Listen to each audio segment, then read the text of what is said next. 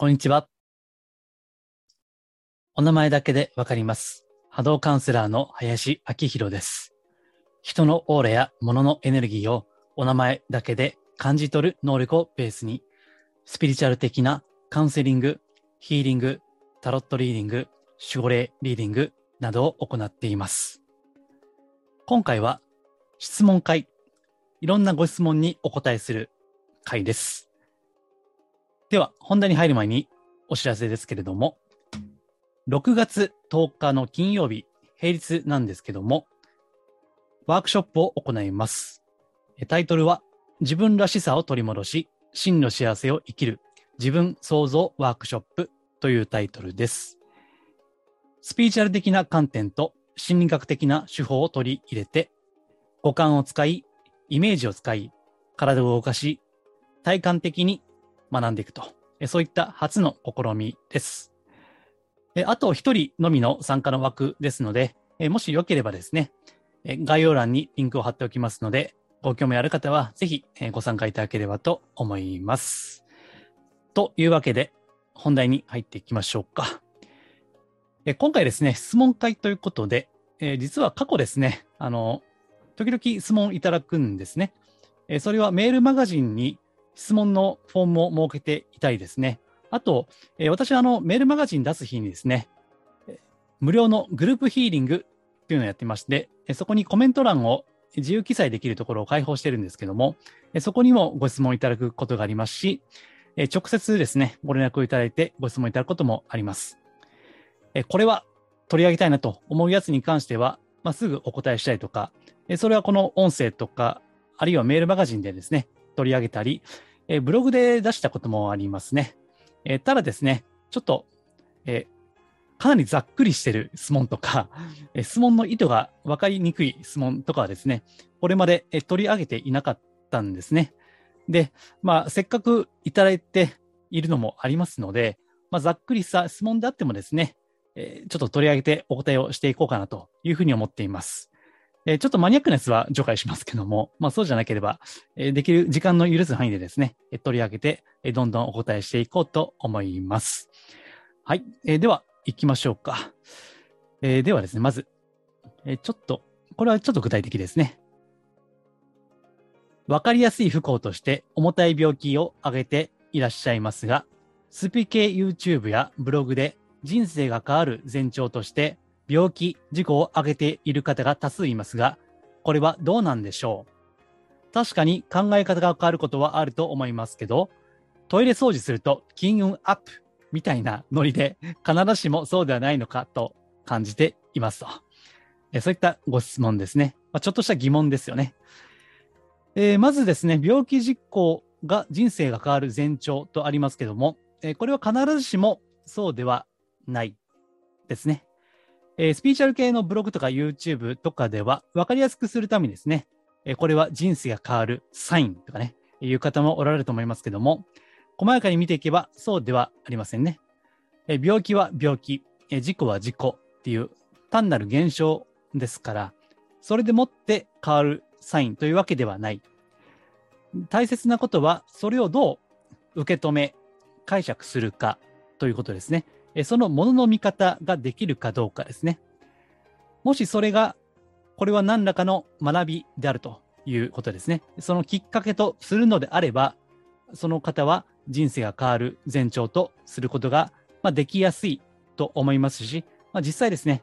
これはなるんですよね。え過去、病気とか事故とかのご相談もありましたけども、えそこで考え方を変えてですね、えこれは自分の学びであると受け止めて人生を変えていった方がいらっしゃいます。えかといって、え単にそれが起こったからといって変わるわけではないというですね、まあ、考えれば当たり前かもしれませんけども、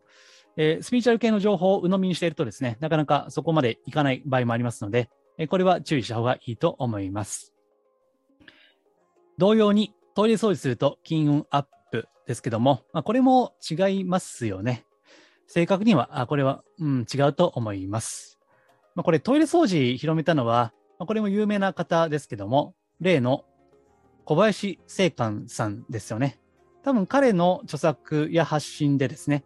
これが広がったと思うんですけども、で、そのまあもうお亡くなりになってるんですけどね、ご生前のその小林先生に質問された方がいらっしゃったんですね。私はもう、トイレ掃除一生懸命やってるんですけども、機運が上がりませんというね、そういったダイレクトにぶつけた方がいらっしゃって、それについて先生は、ああ、それはそうでしょうねと。トイレ掃除だって金運は上がりませんよと。いうことをおっしゃったわけですね。じゃあそれは嘘なのかと。先生は嘘ついてるのかというね、疑問もあると思いますけど、まあそうでもないんですよね。えつまり、なぜそれをするか。その趣旨ですよね。その眼目と言ってもいいですね。主たる目的は何なのかということですね。で、トイレ掃除をしていると、まあ、これはいろんな体験談がありまして、その、きれいにするということはね、その自分の心をきれいにするということにもつながっているわけです。そして、えこのお手洗いというのはないと困りますよね。もう当たり前と思って使ってるけども、ないと絶対困るわけですよ。たとえその豪華な物件でもね、この物件にはトイレが一つもありませんと言われたら、さあ、そこに住みたくなるでしょうかということですね。ですから、あ、こうやって、あの、人間のね、そのあんまり綺麗とは言えないものを毎日毎日受け止めているわけですよ。トイレさんをね。で、それに対して、いや、本当にありがたいなと。いや、本当お世話になってますという、その気持ちで磨いていくわけです。えそうすると、まあ、それは心の豊かさですね。まあ、余裕とも言っていいですけども、えそういった感性が磨かれてくると。そこにこう、本来の眼目があるわけです。でそうすると、そういう気持ちでいる方というのは、まあ、それはね、機運が上がってもおかしくはないかなと思うわけですよね。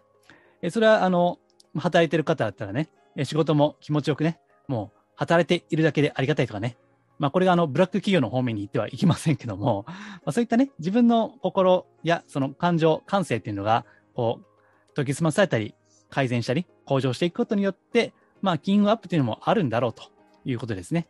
ただし、えそれをすれば必ず金がアップするということはちょっと、まあ、さっきのね、え病気事故が人生が変わるということと同様、吟味する必要があるかなと思います。えちなみに私もですね、トイレ掃除をしているときに仕事の依頼が舞い込んだこともあります。ただ、それをもってトイレ掃除するとキングアップとは思っていません。それは偶然かもしれませんよね。まあ、たまたまそうであったということです。ただね、私もあの自分でトイレ掃除するんですよ。自分でね。ただ、これで金運が上がると思ってやってないですよ。もう習慣として当たり前のようにやっているわけですね。え特にカウンセリングで、お客様がいらっしゃる前は必ず掃除をしますね。それはお客様のためですよね。あるいは自分自身のためでもある。それは汚いより綺麗な方がいいに決まってんだからね。まあそんな感じで、あんまりこう、スピーチャー的な分かりやすいこの言説を鵜呑みにしないということは非常に、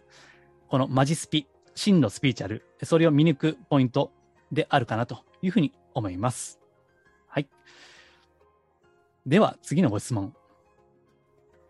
スピーチュアルで学びたいことは自分の心を強くするということですが、そのコツ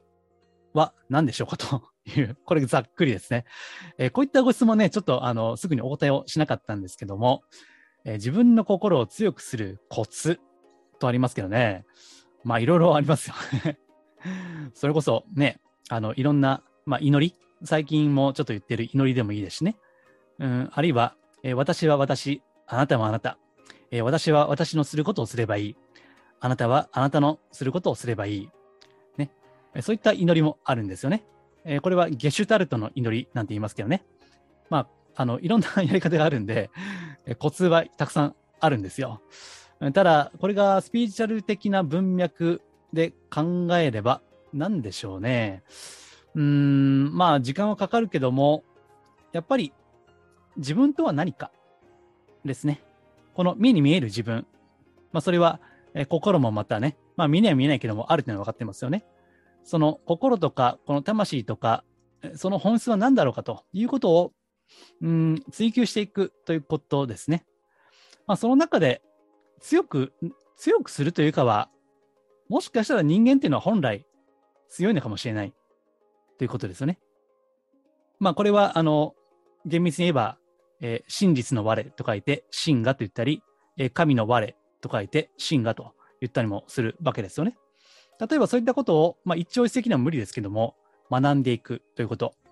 で、私もやっていますけども、ヒーリングを受けていただく。まあ、これ、メルマガの方だったら無料で受けられますからね。もう、えっと、今回、今日の時点で160何回か無料でずっとやってるんですけどね。まあ、そういったのを受けていただくのもいいし、まあ、瞑想とかヒーリングとかね、えー、他のヒーリングとか祈りの匠とか、まあ、やっていただくのもいいでしょうね。うん、その中で強くするというかは、まあ、本来強いんだろうなという感じになってくれば、まあ、強くなってくるんじゃないかなというふうに思います。まあ、ちょっと、あの、ぼやっとした答えですけども、えー、ご参考になればと思います。はい。えー、では、あとですね、えー、これもざっくりですね。どのようにして生きていけば幸せを感じられますでしょうか？はい、ざっくり。えー、どのようにして生きていけば幸せを感じられるか。うん、ね、幸せって何なんでしょうね。あの、こういったご質問あったときにね、あなたにとっての幸せって何ですかということを私、もう条件反射みたいに聞くんですよね。だって幸せの定義は人それぞれじゃないですか。うん。ね。あの、スイーツ食べて幸せな人もいるだろうしね。なんか仕事で目標を達成して幸せな人もいるだろうし。ね。まあ、もっと、あの、スピーチャー的になってくれば、ただ、もう生きているだけで幸せとかね。そういった幸せもありますよね。だからね、えー、あなたにとっての幸せは何ですかということが大事なんですけども、うん、まあ一言で言うと、なんだろう。うん。まあ感謝でしょうね。まああんまりね、私、あの、愛とか感謝とか、自分があまりできてないんで、偉そうに言うつもりは全くないんですけども、でも、うん、スピーチャー的な観点からいけば、まあこれはもう宗教ですね。宗教の根本でもあるけども、まあ感謝なんでしょうね。で、そのためには、あの、自分は本来何も持っていないということですね。自分は本来何もない、何もないところから、この命の始まったんだということですね。え、そうやって、もし死ですね、死ぬ、まあゼロと言ってもいいですけども、え、そういったことを原点に捉えられるんであれば、たとえ嫌なことが、不幸なことがあったとしても、すべて与えられているわけですから、まあ、そこに感謝の念を抱けるのであれば、まあ、それはもう幸せなんでしょうね。まあ、これができるかどうかというのは非常に大事な部分だと思います。まあ、私もまだできているわけじゃないので、えー、こうやってご質問に答えながら、いや、俺もね、あの、ちゃんとせなあかんなと思っているところですけども、まあ、感謝ができるかどうかっていうのはポイントだと思います。はい。えでは、次、行きましょう。集中力が高まる方法を教えてください。はい。えー、ざっくりですね、これも。はい。えっ、ー、と、で、気の整え方というタイトルが振ってあります。気の整え方。集中力が高まる方法を教えてください。はい。うーん、なんでしょうね、集中力ね。だからこれもどういった時に集中できるかっていう話ですよね。まあ、ざっくり考えれば、まあ、好きなことやってる時、ね、私も、あの、もともとゲーム大好き人間だったんですけどね。ゲームやってる時はね、もう半日やってもずっと集中してますね。もう好きすぎてね。えー、ですから、好きなことをやるっていうのはまず大きいでしょうね。あるいは、追い込んでやると。まあ、夏休みの宿題理論ですよね。えー、ラスト3日、やばいと思ってね、やるじゃないですか。で、テスト勉強もね、あの、試験を数日前にやばいと思ってやりますよね。だから、つまり、どういうことかというと、真剣にならざるを得ない場所に自分を追い込むということですね。えー、私自身は、まあ別に締め切りがあるわけじゃないんですけども、え、このブログとか、このポッドキャストとかね、え、必ず、え、週に1回は出すようにしているわけです。まあ別にあの、やらないからといって罰則はないんですけど、テスト勉強みたいになんかね、それで落第するとか、赤点出るとかいうわけじゃないんだけども、まあ、そうやって、うん、締め切りを設けて追い込んでいくっていうのは一つでしょうね。で、あとですね、ここに気の整え方と書いているので、まあそういった観点で言うと、うん、食べ過ぎないことでしょうね。まあこれも気とはちょっと違うかもしれないけども、えつまりですね、あの、食べ過ぎると 気が散漫になるんですよ。で、これはわかりますよね。あの、あなた自身もランチ食べてね、それ、そうすると、ぼーっとするじゃないですか。あれ、気が緩んでるんですよね。食べてね。まあ、これ、あの、生理的には、この消化でこうエネルギーがね、集中して、まあ、血液もそっちに行ってるんで、え脳に血液が回んなくて眠くなるという説明もあるみたいですけども、まあ気を整えるのは、うん、食べないことでしょうね、あんまりね。えー、しかも、あの、添加物とかコンビニのね、あの、弁当とかね、あんまり食べ過ぎないことでしょうね。ですから、えっ、ー、と、そういった添加物とかコンビニのやつっていうのは、あんまり気は良くはないですよね。まあ、実際私、あの、コンビニの弁当とか波動見るんですけどね。まあ、結構ね、濁ってるんですよね まあもちろんね、あの、食べて、あの、毒物じゃないんで、すごい重たいとか、そういったことじゃないんだけども、ただ、やっぱりね、濁っていますよ。ま、私もそれ見るだけであんまり食べる気なくすんですけど、個人的なね。だから、まあ、小食でいるということが非常に大事じゃないかなと思いますし、まあ、もっと言えば、健康ですよね。よく寝るということ。まあ、これも当たり前だけども、大事ですよね。で、その上で、自分を追い込む環境ですとか、なるべく好きな関心を持てることをやるということが大事じゃないかなというふうに思います。はい。えでは、え次ですね、えちょっと探します。はい。あ、ありましたね。えみんなに真実を知ってもらうためには どうすればいいですか？はい。これもざっくりですね。えー、真実を知ってもらうためにどうすればいいですか？真実。え、もうこう聞かれると、まず真実って何ですかということを聞きたくなるんですけどね。え、ただ、え、これはなんか報道とか、ね、あの、ニュースとか、そういった文脈でおっしゃってるようなので、まあ、その中の真実ですよね。まあ、これはね、難しいですよね。だって、前もこれ番外編で喋りましたけども、あの、今のね、例の紛争もそうですけど、あの、情報はね、えー、かなり歪められているんですよね。えっと、まあ、これ、こういう名詞は言いませんけども、例の今、紛争地になっているあの国ですね。あの国のバックには実は、マーケティング会社が50社以上ついているといった話を聞いたことがあります。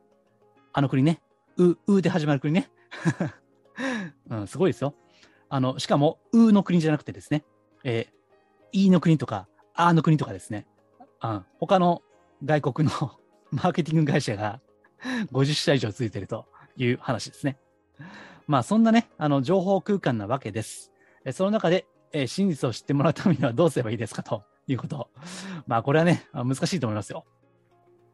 うん、まあ、難しいけど、でも、やり続けるしかないんじゃないですか。えー、あなた自身が真実だと思っていることですね。えー、あなた自身が本当に裏から表から横から見て、これは本当に真実らしいと、確からしいと思うことについて、えー、押し付けないということですね。押し付けない程度に発信をし続けるしかないんじゃないでしょうか。うん。まあ、スピーチャル業界にもそうですね。あの、非常に歪められている情報もあります。それはね。だから私は、こういったポッドキャストとかブログでは、まあ私が真実だと感じることをやっているわけです。えただ、それは本当に真実かどうか、絶対に正しいかどうかはわからないんですよね。ですから、これは本当に真実なのか、真理なのかということを常に自問自答しながら、自分は常に間違っているかもしれないというですね、そういった謙虚な気持ちを持ちつつ、で、上から目線にならない。お前らはそんな知らんのかと。こんなことも知らんのかということでやっても反発しますからね。え、そうじゃなくて、自分もまだまだ知らないことがあるんだという、そういった気持ちを持ってですね、えー、それでも、まあなかなか伝わりにくいと思うけども、発信をし続ける、言い続けるということが、ね、大事じゃないかなというふうに思います。はい。えでは、次のご質問です。あ、これはちょっと具体的ですね。つい数日前、アカウントの不正アクセス、乗っ取りに遭い、なんとか取り戻せたものの、ネットの怖さを改めて実感しました。起きたことには意味があると、粛々と受け止め、学びにしたいと感じています。また、いくつかの偶然が重なり、被害が最小に食い止められたことにも感謝しました。何かに守っていただいた、そんな気がします。少しですが、霊気を学んだのですが、それも意味があったのでしょうかといったご質問ですけども、はい。意味があったじゃないでしょうかね。まあ、あの、具体的にはあんまり聞いていませんので、え断言はね、するのはちょっとどうかなと思いつつですね、まあ、意味が、このご質問された方にとっては、あったと私も思います。えー、これはですね、よくあのスピーチャルの中で起きたことには意味がある、す、べ、てのことには意味があるということを言われますけども、まあこれは本当なんですかということをね、聞かれるんですけども、これはね、あの非常にシンプルなんですよ。意味があると思っている人にとっては意味がある。意味なんかねえよと思っている人にとっては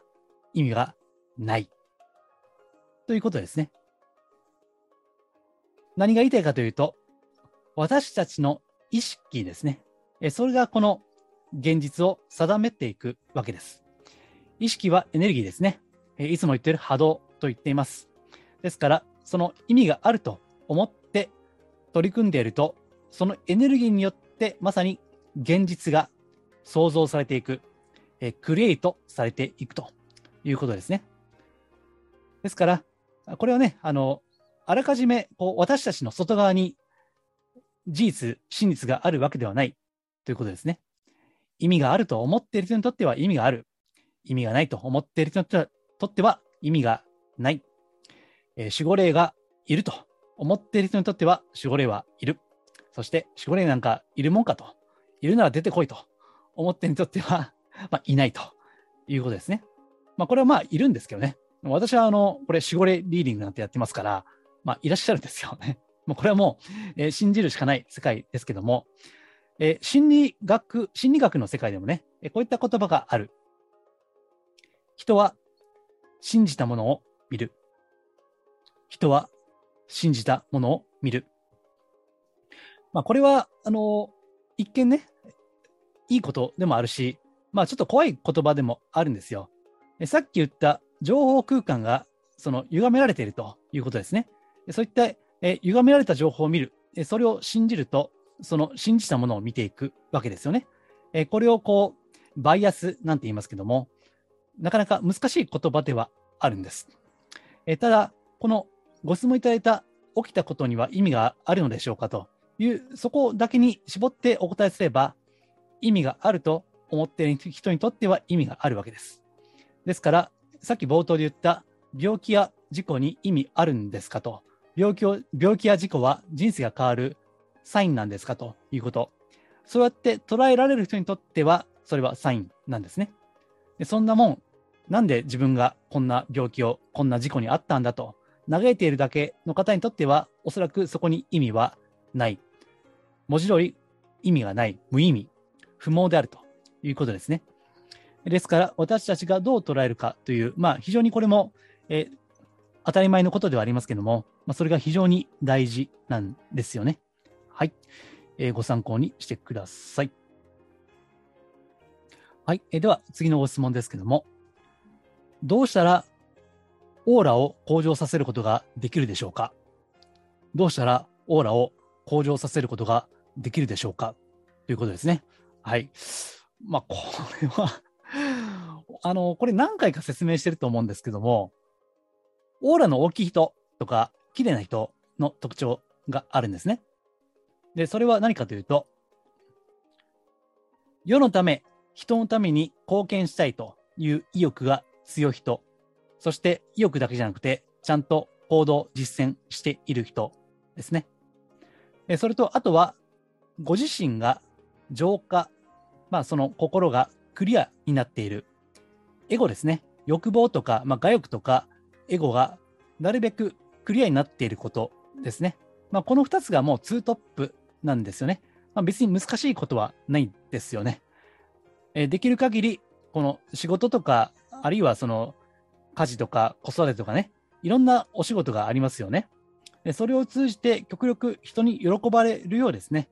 行動していくこと。ただし、そこに無理があってはいけない。自己犠牲があってはいけないということですね。無理なくですよ。無理なく自分のできる範囲で人に貢献をしていく。人だけじゃなくて、例えば環境とかね、いろんな問題がありますから、そういった、まあ、動物、植物、鉱物ね、いろいろありますけども、この本当に地球がちょっとでも良くなるように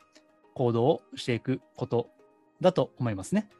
で、それと同時に自分を浄化していくということですね。まあ、人間いろんな欲がありますんでね、まあ、私も当然ありますけども、そういったことをやっていくと。まあ、それにはどうすればいいかというと、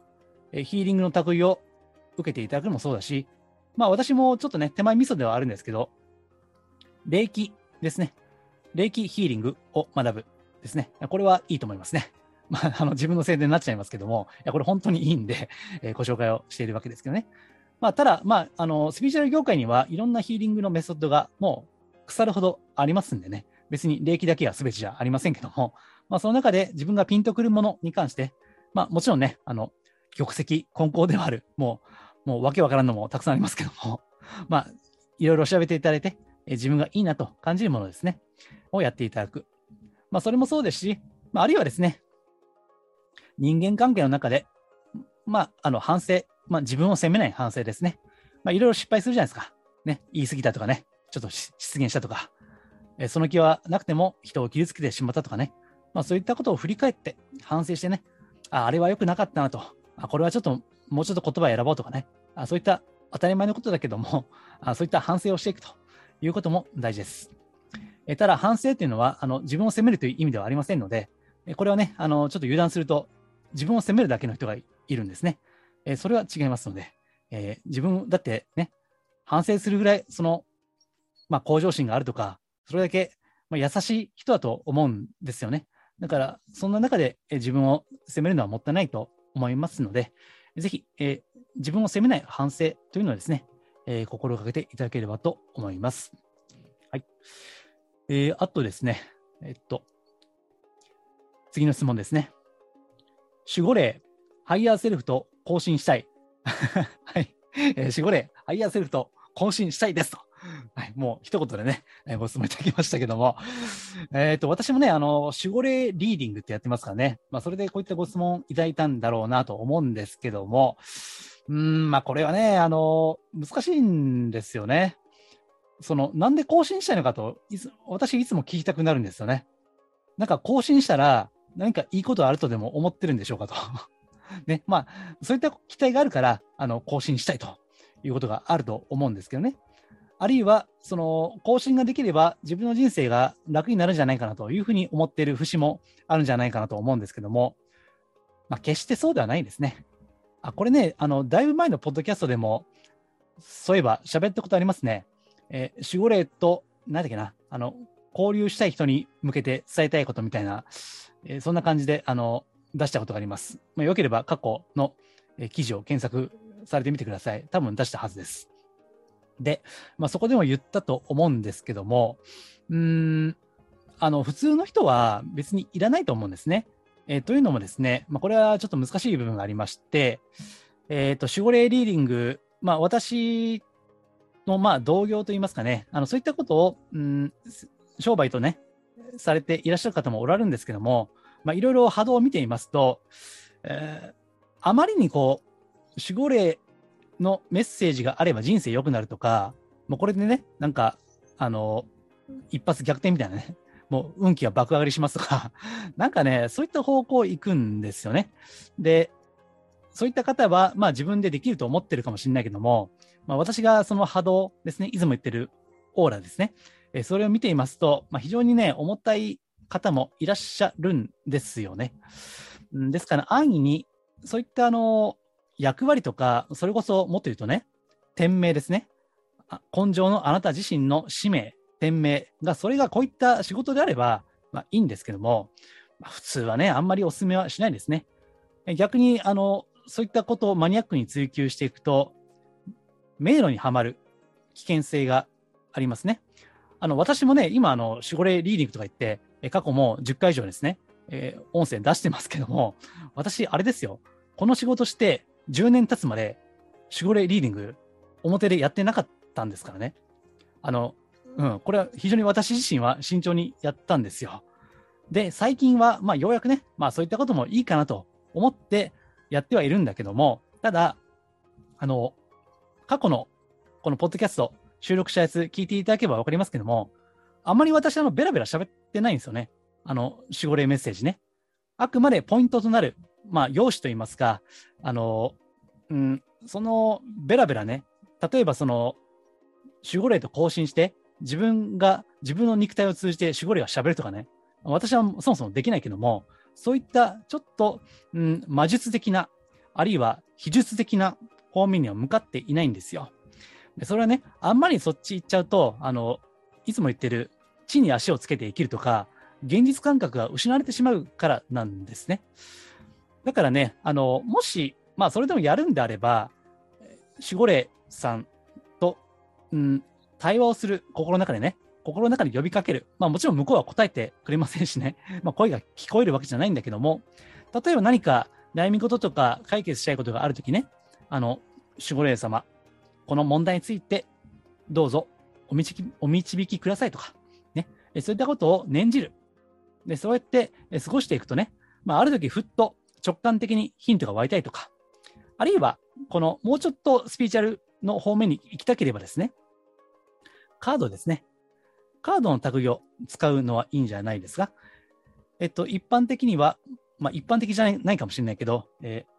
オラクルカードとかね、オラクル。うん。オラクルってどういう意味でしたっけ？えっと、五択戦っていう意味だったかな？その、メッセージをいただくってね、えこれが多分オラクルっていう意味だったと思いますけども、えそういったものが調べればたくさん売っています。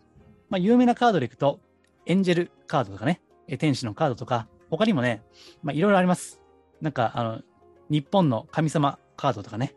いろんなものが売ってますんで、まあ、そういったのをこう道具を通じてやっていくのが一番こう、うん、簡単ですし、まあ、楽ですしね、あんまりこう迷路にはまらない方法じゃないかなと思いますので、まあ、これね、特に女性の方だったらお好きな方多いと思うんですね。ですから、あのもし、まあ、ご興味あればですね、えカードの類で、まあ、セルフで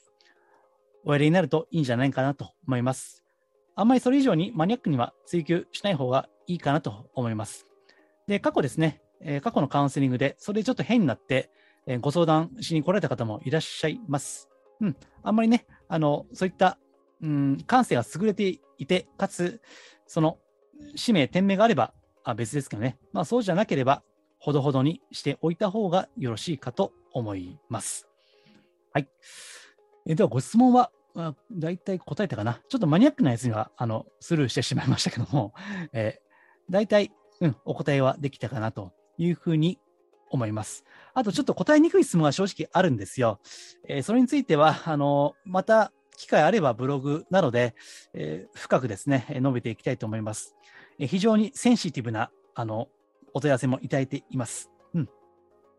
あとですね、あの、このご質問いただくのは結構なんですけども、あまりに具体的な質問、例えばですね、えー、このスピーチャルカウンセラーのこの先生は信用できるんでしょうかとかね、えー、この占い師信用できるんですかとか、結構ね、具体的にご質問いただくこともあるんですけども、まあ、それはね、あの、申し訳ないんですけども、有料で すいません。そこはね、もうあまりに具体的なものは有料ですね。えー、それでお願いできればと思いますけども、まあ、今いただいたレベル感のご質問については、え機会あれば、こうした感じでお答えをしていきたいと思いますので、えこれはご質問ですね、私のホームページ、マジスピとか、えっ、と、メール、メールマガジンですね、メールマガにご返信いただくとか、あるいはアンケートフォームがメールマガについてますので、そこからお問い合わせいただいても良いかと思います。はい。ご興味あればですね、ぜひ、え無料でメールマガジンやってますんで、私のホームページ、マジスピからご登録いただければ幸いです。このマジスピラジオでは、真のスピーチャル、また脱、お花畑スピーチャル、トイレ掃除すれば気運が上がる、なんてことはない、といった、そういったことをお話をしています。え、ご興味ありましたら、繰り返しになりますが、メールマガジンにもご登録いただければ嬉しいです。では、今回は以上です。ありがとうございます。